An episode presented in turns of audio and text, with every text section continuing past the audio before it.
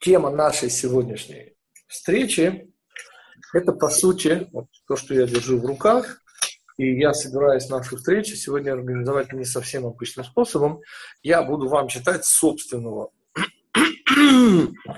собственного изобретения комментарий, ну, естественно, основанный на наших мудрецах, который появился э, к нашей вот, недельной главе, которую мы читали. Шаббат, да. Недельная глава Мишпатим. Осудить то, осудим мы. Вот этот самый комментарий, он был и на сайте, он был в рассылке, но те, кто его почему-то не читали, ничего страшного, я собираюсь его сегодня почитать и прокомментировать. Собственно, с чем связан, в общем-то, этот комментарий?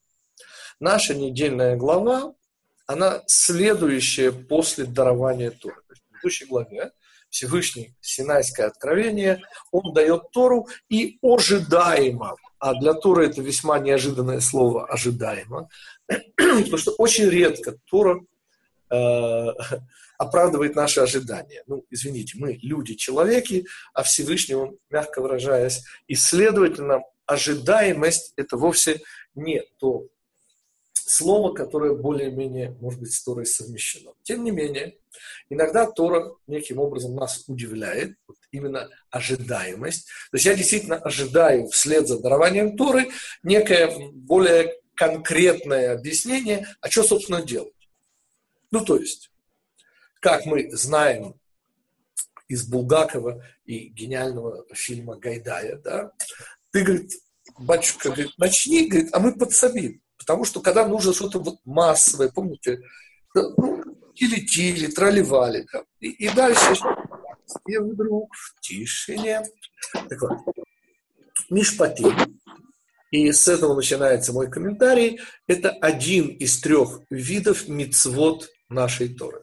А именно, поскольку человек существует в трех плоскостях, понимание, желание, действие, то есть разум, эмоции, чувства и действия, поступки, то вот в трех этих плоскостях происходит все, что называется человеческой жизнью, и, в общем, именно так мудрецы и делят все мецвод Торы. Это, во-первых, мишпатим, законы, то есть это то, что поддается и предназначено для разумения – Хуким – это вторая наша строчка. У кого нет, вот есть таблица, смотрите.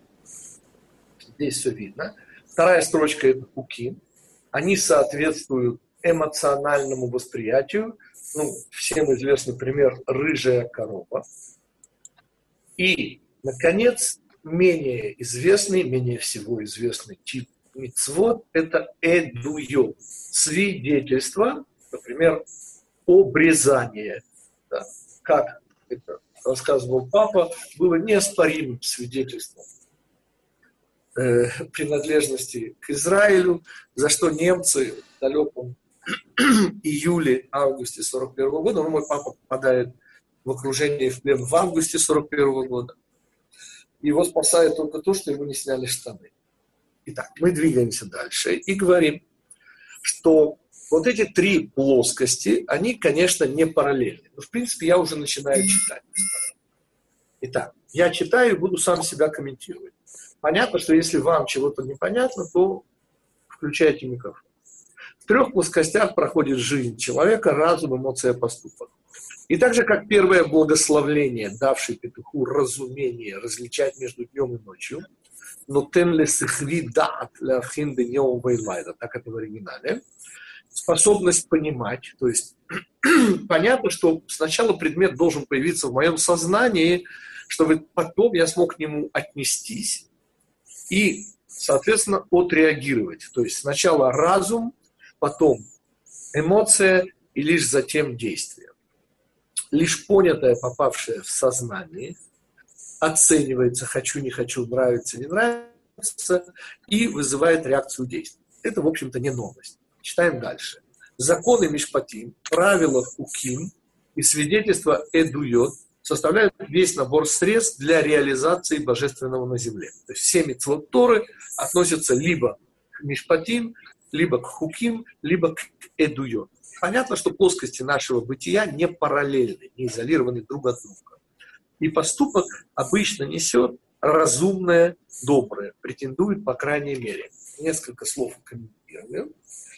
Когда я говорю о том, что плоскости разума, чувств и поступков, они вовсе не параллельны, то есть они пересекаются, я имею в виду, что каждый из поступков, а я начинаю именно с них, он же подразумевает, конечно же, некую реакцию, то есть некое чувство по принципу «хочу, не хочу». И, естественно, любой, любой мой поступок, любое мое действие, ну, естественно, обдуман, а иначе, следите, бессмыслица, а с чувством, с толком, с расстановкой по классику. Каким образом? Всякое действие, оно в идеале разумно, а еще оно, конечно же, есть реакция, то есть в него вложено чувство, но самое главное, и в этом смысл эдует, оно, это действие, претендует на вечность. В силу моей материальности, то есть ограниченности, я, естественно, всеми фибрами, всеми фибрами души стремлюсь к неограниченности я вовсе не имею в виду, э, что необдуманные действия претендуют на вечность.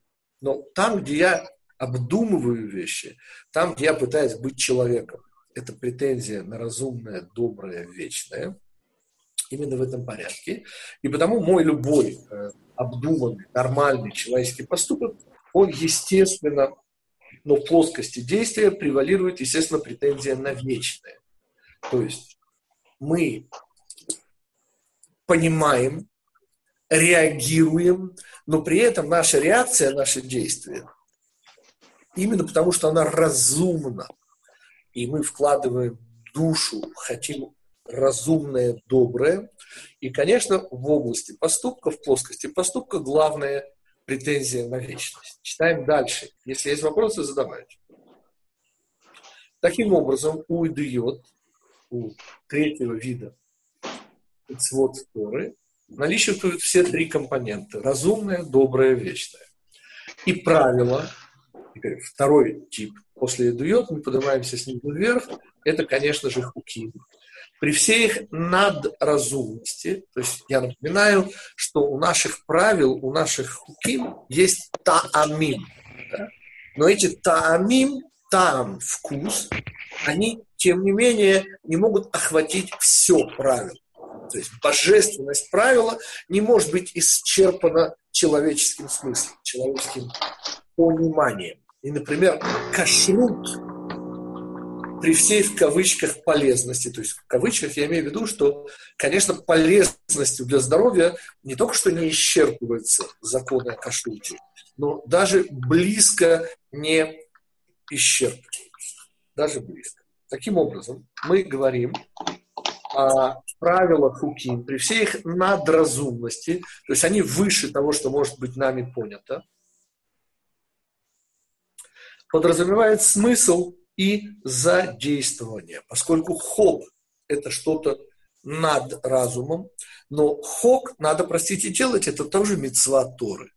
И хотя главное – это наша душа, которую мы вкладываем в будь то законы о кашруте или о рыжей корове, то есть хуким, но приличество при этом, конечно же, и разумение наше, и, конечно же, действие. То есть и в случае хуким мы видим все три компоненты. И это все идея, плоскость разума, плоскость эмоций и плоскость действий, они, естественно, пересекаются. И там, где превалирует претензия на доброе, то есть хуким, конечно же, присутствует и претензия на вечное и на разумное. И, как мы сказали, там, где эдует, там, где действие, там, конечно, превалирует претензия на вечное, но, конечно, и обдуманность наших поступков, и э, прочувствованность наших действий, это тоже наличествует. Для чего все это предисловие? Чтобы удивиться вместе с вами Мишпати, вот, казалось бы, разумные вещи. Не убивай, не кради. И здесь, ну, как бы продолжая вот эту генеральную линию, надо было бы как сказать? Ну вот, господа, видите, здесь, конечно же, превалирует разум, но и чувства, ну, естественно, действия тоже наличествуют. И вот здесь как раз нас ожидает неожиданность. То есть мы-то ожидали чего? Что, конечно, Тора начинает с Мишпатим. То есть, конечно же, Тора начинает нам объяснять. А объяснять, значит, во-первых, обращается к разуму. Ну, собственно, вот Синай. А как это реализовывать? С чего мы начнем? С понимания. И вот здесь как раз и заложена мина. Дело в том, что то, что вы сейчас услышите, основывается практически на коротеньком комментарии Раши. А э, Раши здесь э, тратит, вы знаете, как мало слов он использует, тратит достаточно много слов, чтобы объяснить, что речь идет о Э, обязанности Сангидрина находиться подле жертвенника. Он объясняет, я сейчас не собираюсь повторять Раши, но то, что меня убило, это, конечно, Клиякар. Вот именно здесь. Клиякар, по-моему, больше в Пятикнижии нет такого ну, это, это просто четыре страницы, господа. Ну, кто знает комментарий Рава Лунчица, он весьма краток и вовсе не на каждом месте. Это совершенно не Раши. Рав Лунчиц тратит со ссылками на множество трактатов Талмуда, объясняя, собственно, чем отличаются наши законы. Они же разумны. И вы помните, что не кради у евреев. А чем он отличается от не кради у неевреев? И мы много раз подходили к этой теме, но сейчас подойдем к ней совершенно по-другому. Собственно, э, если э, сконцентрировать все, что сказал Рав Лунчиц буквально в несколько слов, то получится, что он тратит множество, четыре страницы, на объяснение того, что обратившись, это пишет Ираши, обратившись к нееврейскому суде, который судит, ну, вся судебная система, ну, например, христианская, европейская, да, она вся происходит, простите, как это они сами утверждают, из законов Ветхого Завета. Вся система, а поскольку законы Ветхого Завета связаны с Незиким, связанные с ущербом, они все в нашей главе, то, по сути, вся судебная система, она приблизительно 16 век, ее начало в Голландии, продолжение в Соединенных Штатах Америки, я очень общо это даю. Так вот, вся эта система, они все были любители Библии, те, кто создавали эти вот первые законники – и все они основывались на вот этой недельной главе, а наши мудрецы задолго до них сказали, господа, даже если вы обращаетесь к нееврейскому судье, который судит с его точки зрения по законам Ветхого Завета, законам Торы, то вы совершаете страшное, я подчеркиваю, страшное преступление. Ибо когда они говорят о разумности, они имеют в виду совершенно не то, что имеет в виду Тора. И вот здесь мы, по сути, начинаем этот комментарий. Еще раз, что было до сих пор и для чего была таблица, повторю ее. На первый взгляд, все три вида мицвод, то есть и мишпатим, и хуким, то есть и плоскость разума, и плоскость чувств, и, естественно, действия, все они подразумевают все три вещи. То есть разумное, доброе вечное. Вечное имеется в виду неограниченное действие. То есть действие, которое я совершаю, в надежде, что оно останется навсегда. Ну, в идеале. И в этом смысле нас не обманывают хуким, и нас не обманывают эдует. Действительно, на уровне хуким и эдует мы видим все три компоненты. Одна из них превалирует, естественно, в хуким. Это превалирует, конечно же, душа, эмоция, которую мы делаем над разумом. А в э, эдуйот, конечно, превалирует претензия на вечность. Но там, где разумность, и вот здесь я начинаю дальше читать, нас ожидает большая-большая неожиданность, и она, она как раз связана с тем, что говорит Раши, что это страшное оскорбление имени Всевышнего, когда еврей обращается к нееврейскому суду, который судит по законам Торы, как бы. Ну, как бы. Я уже дал направление. Что значит как бы? Это то, как они понимают законы Торы. А как они понимают, вот сейчас чуть дальше и почитаем. Мудрецы, э, ну вот здесь прочитаем еще раз. И, э, и правило Куким при всех надразумности подразумевает смысл и задействование. Вопрос, конечно же, с пониманием Мишпатим. Уж больно оно высоко и теоретично. Господа, напоминаю, единственный божественный орган человеческого тела, явно божественный, это разум. Уж больно понимание наше высоко и теоретично. А желание и проявление действия, те и вовсе противопоказаны рассуждениям логики. Хладнокровнее внимание вы не на работе. То есть попытка продолжить и сказать, что все плоскости пересекаются. И так же, как поступки, где превалируют желание неограниченности, чтобы то, что я сделал, осталось навсегда. И, естественно, я туда вкладываю душу. И, естественно, все начинается с понимания. То есть и хуки то же самое. Но в Мишпатим так не получится, господа. Там, где речь идет о разуме, и он превалирует, господа, разуму противопоказаны эмоции, холоднокровнее мания, вы не на работе. Помните, мы объясняли, что вот это и есть рабство когда наши интересы, наша заинтересованность, наши желания да, дали на психику. И ровно так же, как место желаниям в нашем божественном разуме, ровно так же понятно, что разум настолько абстрактен, что он сам по себе никакого отношения к действиям, он над материей вообще. И получается, что и попытка привнести в разумность доброту и вечность, то есть холоднокров внимания вы не на работе, портит всю ситуацию. А именно, давайте читать дальше. то есть, мудрецы Великого Собрания, и вот это главное наше будет достижение, мы поймем совершенно необычным образом их знаменитых три совета, три наказа, Мудрецы Великого Собрания, Нашей Кнесет Агдула, умрим шлоша дворим, трансформируя опыт судей периода первого храма, сейчас это объясню, резюмируют. Гаву метуним бадин, вегаамиду талмидим арбе, веасу сияг летура. Будьте умеренными в суде и поставьте множество учеников и делайте ограду Торе. Эти три предупреждения связаны с природой нашего божественного мозга. Стараясь во всем походить на проявление Создателя в этом мире, вегалахта бидрахав, идти его путями, мы должны не забывать о двух качествах Творца, совершенно нам противопоказанных.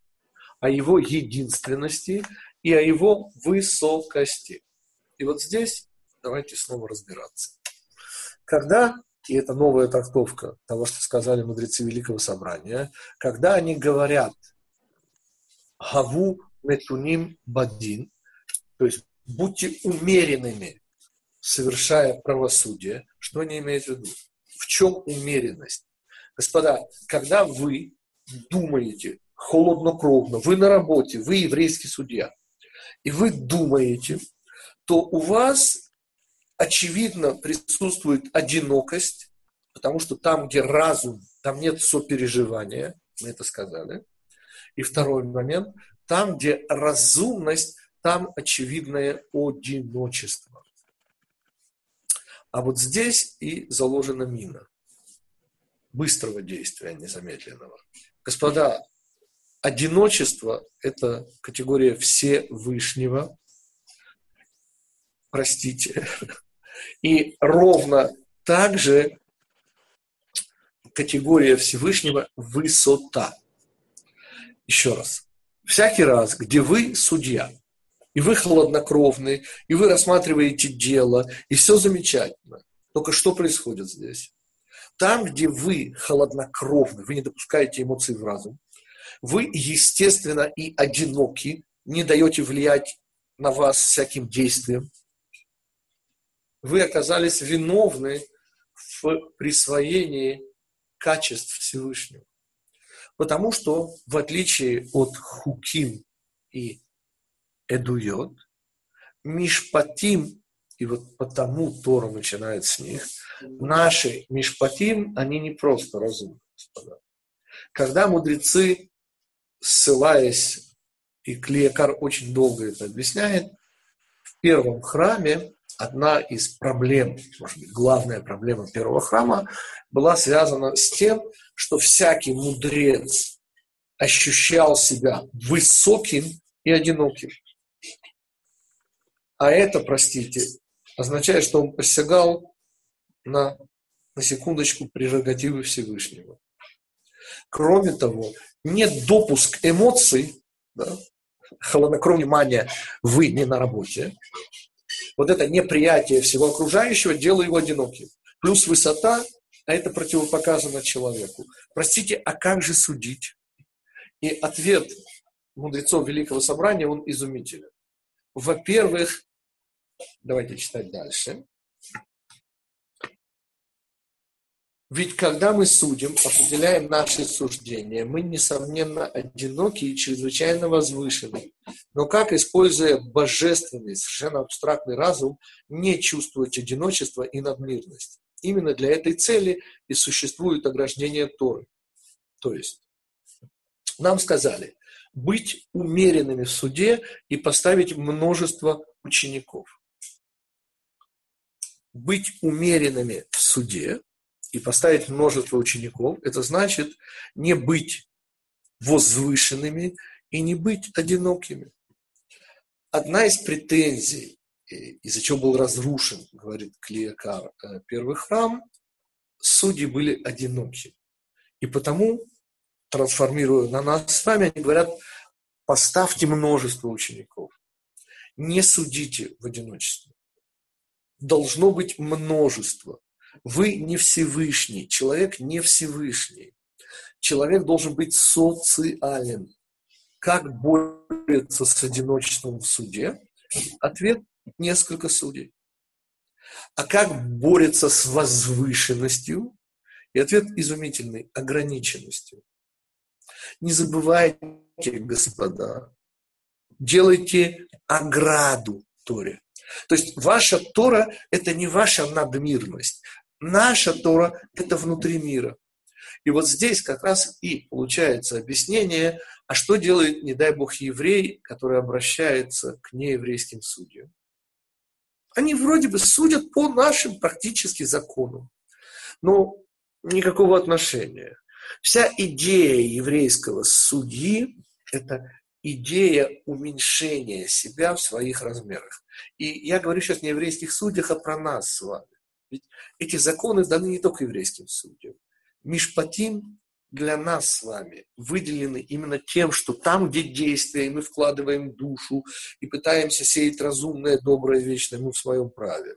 Там, где мы эмоциональны, там, где мы делаем то, что нам непонятно, но мы понимаем эту важность, эту нужность. И мы вкладываем туда и смысл тоже. Но вот там, где мы рассуждаем, и вот это главный практический вывод, мы с вами судьи. Судьи не другим, но мы с вами оцениваем суд, поступки свои и других людей. И вот здесь, выступая в роли судей поступков, помните, не дай Бог мы не судим других людей, тем более себя. Но мы обязаны, это наша работа, оценивать поступки. И вот здесь и появляется идея мишпатим будьте умеренными. То есть не забывайте о собственной ограниченности. Нет, мы обязаны судить, оценивать поступки. Но при этом не будьте одиноки и возвышены. Вы не оторваны, мы не оторваны от этого мира, мы ограничены и должны помнить, что замечательное слово «чува» вернуться и переосмыслить нам не заказано а еще множество. Множество – это означает борьбу с одиночеством. Не стесняться надо задавать вопросы. Там, где мы решаем, то есть выполняем роль судьи. Решаем в смысле, этот поступок хорош или плох. Не дай бог, не человек поступок. Мы должны использовать вот эти три совета. Не забывайте о собственной ограниченности, о том, что мы не одиноки в этом мире. Поставьте множество. И, наконец, ограда. Ограда – ограниченность. То есть, по сути, они сказали, как работать с тремя вещами. Там, где мы думаем, и это наиболее божественный из процессов человека, там мы должны быть мягкими. Там, где мы над мирными, мы должны быть связанными с миром. Там, где мы с вами действуем, поставьте ограду и не забывайте о собственной ограниченности. Да. Теперь ваши вопросы, господа. Насколько вот этот комментарий про Мишпатин? Да. Как это на практике? Можно хоть какой-нибудь пример? Да, конечно, конечно, на практике. На практике это звучит следующим образом. Я уже сказал волшебное слово «тшува». Помните, производные «тшувак» и «тшувиха». Так вот, всякий раз, когда мы оцениваем поступки свои или других людей, что мы должны помнить? И это практика, господа. Мы должны помнить, что мы не Всевышний. Мы не Всевышний. Не случайно обращение к судьям неевреям, которые даже если они судят по еврейским законам, к чему приравнивается не к чужой работе, а еще хуже, к оскорблению Всевышнего. А в чем оскорбление Всевышнего? Когда человек уподобляется Всевышнему, простите, при всем уважении к человеку. Человек не должен уподобляться Всевышнему. И всякий раз, когда мы судим свои поступки, поступки других людей, что мы должны помнить? Что мы не Всевышний. Простите. А что это значит? Что мы не надмирные, что мы не одинокие, да? и мы ограниченные. То есть судите мягче, с людьми помягче, на жизнь смотреть ширше. Вот что это практически значит. Еще раз, когда Тора начинает, давайте вернемся к Раши. Что говорит Раши? А Раши говорит, не дай Бог нам обращаться к нееврейским судьям. Теперь давайте представим себе ситуацию. Речь идет о воровстве, хорошо? И судья идет ровно так, как сказано в Торе. Вот за воровство, вот, пожалуйста, заплатите штраф. В чем претензия? Где здесь покушение на, на присутствие Всевышнего в этом мире? Где здесь Хилуля Шем? В чем дело? Ответ мы уже дали. Там, где не еврей судит, господа, он надмирен и он одинок. Там присутствует и высокомерие, понимаете, он выше, и он судит, будучи выше, и, естественно, не советуюсь ни с кем, кроме своего разумения Торы. А это и есть изгнание Всевышнего из своего внутреннего мира. Всюду, где мы с вами судим, а мы всюду судим, мы судьи. Понимаете, мы судьи, в смысле судьи поступков своих и других людей. Это работа у нас такая. Наша работа – отделять добро от зла. А следовательно, наша работа – судить в самом натуральном смысле судить, оценивать происходящее. Что при этом сказали нам с вами, мудрецы Великого Собрания, что когда мы судим, господа, мягче, мягче. Не надо быть высокими. Вы не выше других. В отличие от гойских судей которые, ну, господа, мне не хочется, ну что делать? Вы только вспомните про наших, чтобы не сглазить, не только наших, хоть российский конституционный суд. Нет, ну, понятно, что я имею в виду все-таки более демократическое общество, где этот суд, понимаете, они действительно выше. Одиночество. Да? Там, где разум, присутствуют обе категории. Так вот, с ними надо бороться. Там, где мы рассуждаем, постарайтесь не чувствовать себя выше и постарайтесь не чувствовать себя одинокими. Это то, что сказали. Гаву метуним бадин. Будьте умеренными, когда вы рассуждаете. И поставьте множество учеников. Не забывайте о социуме. И тогда ограниченность. Ограниченность человека станет вашим преимуществом, а не наказанием. Да, насколько понятно.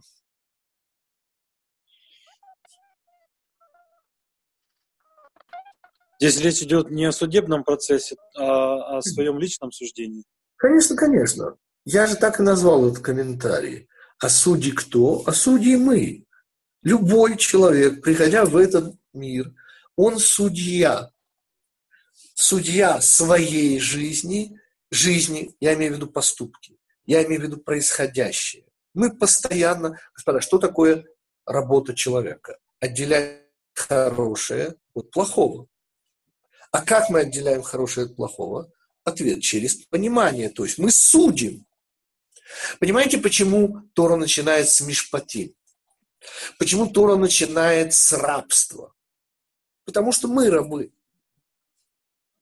И когда говорится о суде, это, это наша работа. Ну, а, а, а чем мы занимаемся в этой жизни? Мы по чуть-чуть, по чуть-чуть с возрастом начинаем что-то понимать. То есть на основании судейского опыта, на основании тех выводов, которых мы, к которым мы приходим на протяжении жизни, мы понемножку, понемножку начинаем приобретать вот этот судейский опыт. И что нам надо помнить? Что всякий раз, когда мы рассуждаем, а любое рассуждение, оно же оторвано, да? оно надмирно. И что нам напоминает? Господа, есть два качества Всевышнего, совершенно не свойственные человеку. Это высокомерие, геут, высокость – это только Всевышний. Это не мы. Мы не надмирны, мы внутри этого. А вторая вещь – одиночество. Господа, мы не одиноки. И даже когда мы предельно одиноки, не забывайте, услышав на первый, второй рассчитайся, не спеши кричать первый. Вспомни о Всевышнем мы никогда не бываем одиноки, и мы никогда не бываем надмирны. И вот это то, что сказали мудрецы Великого Собрания. А тогда ограниченность наша и ощутить сиротство как блаженство, вот это третья компонента, она начинает работать в положительную сторону, а не в отрицательную сторону. Потому что это то, что придумал Всевышний. И благодаря этому мы можем быть умеренными, мы сможем быть социальными, и мы именно в своей претензии на вечность будем чувствовать свою ограниченность. Хорошо, господа, что я имею в виду? А вы почитайте снова этот комментарий. Я надеюсь, что теперь он станет более понятен. Аргитик, но с людьми более-менее понятно, помягче. А с да. собой-то как? Это ну, я, я говорю только о себе, простите. Ну, я сейчас говорю только о себе. Ну, я не встал утром на молитву, и что же мне теперь, да. простить себя? Значит, сейчас, сейчас, сейчас, одну секундочку. Мы оцениваем некий поступок. Сейчас не принципиально, свой поступок, чужой поступок, но мы оцениваем его. Оценка любого поступка – это суд. Это понятно. Как следует быть судьей поступка, своего или чужого, не принципиально сейчас. Сказали нам мудрецы Великого Собрания. Мягче, мягче с поступками, вы слышите. Не отчаивайтесь. Дальше. Вы часть социума, вы часть времени. Я не говорю об оправданиях сейчас, я говорю о том, что у вас есть шанс, потому что завтра будет завтра. А что еще? А еще вы человек, вы ограничены. Даст Бог, завтра Всевышний даст вам силы, и вы встанете на молитву. То есть, когда вы судите поступок свой или другого человека, вы говорите, конечно, это нехорошо, но не осуждайте, потому что там, где есть осуждение, там есть высокомерие. Но если плохо, так а я-то лучше если вы говорите о поступке другого человека. Если вы говорите о своем поступке, и вы говорите, что это плохо, то не забудьте добавить, что это сегодня не получилось. будьте мягче с оценкой своих поступков. Даст Бог. Да, еще вопросы. Э, Законы Лашонара здесь тесно связаны. Смотрите, они здесь не появляются. Они четвертый, как всегда, уровень. Здесь появляется только три уровня. Помните, Лашонара – это четвертый уровень. Это уже уровень хухма. Это если мы говорим про трех галутов, то есть они не появляются в этой таблице. Но они, естественно, вытекают из этих трех причин. То есть у Лашонара всегда есть три причины. Вот это те причины. Либо мы, не дай Бог, э, высокомерны, и тогда Лашонара, либо мы чувствуем себя одинокими, и тогда подумайте об этом сами. Либо, естественно, ограниченность приводит к Лашонара. Да, еще вопрос. Окей, ну, чем более ортодоксальные евреи, тем более жестко они судят окружающих. Я не понимаю О, связи. Я извиняюсь. Причем здесь ортодоксия? Ну, Еще раз сказали мудрецы Великого Собрания, будьте помягче, множество, а не одинокость, и не забывайте про ограниченность. Все, господа, наше время истекло. Всем хорошей недели. Мы увидимся, нас Бог, через неделю.